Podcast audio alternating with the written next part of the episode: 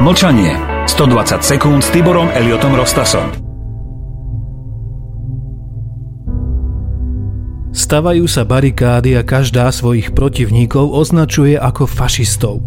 Kým jedna strana háče do jedného vreca ťažko zlučiteľné, alternatívne či komplementárne myšlienkové individuality pod zovšeobecňujúci pojem extrémisti, fašisti či konšpirátori, druhá strana pod pojmom fašizmus vníma presne naopak mechanizmus zavádzajúci umlčiavanie a perzekúciu iných názorov.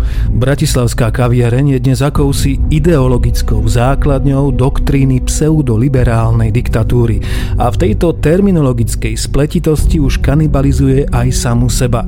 Jedným z dobrých príkladov bola aj nedávno veľmi nevyrovnaná diskusia Sulíka s Havranom.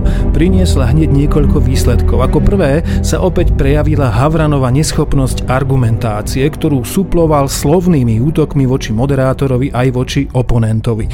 Za druhé sme sa dozvedeli, že ak si myslíte, že islám nie je zlučiteľný zlučiteľný s našou kultúrou, ste podľa ľudí ako Havran fašista. Nož a tretím a najvýznamnejším signálom je, že bratislavská kaviareň sa nevie zhodnúť ani na vyjasnení si terminológie podstaty, voči ktorej chce bojovať.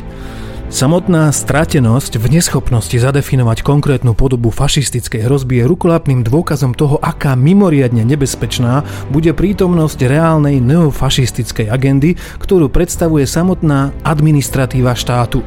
Toho štátu, o ktorom jej najvyšší ústavní činitelia tvrdia, že nie je právnym. Táto neofašistická agenda rezonuje s nacistickým okliešťovaním ústavných práv obyvateľov ríše. Zákony prijaté po horiacom Reichstagu boli identické s totalitným myslením tzv. liberálov, ktorí dnes so všetkou rozhodnosťou vystupujú proti možnosti slobodne prejavovať názory ľudí vo verejnom priestore. Mlčanie. 120 sekúnd s Tiborom Eliotom Rostasom. Túto reláciu podporuje mesačník Zem a vek.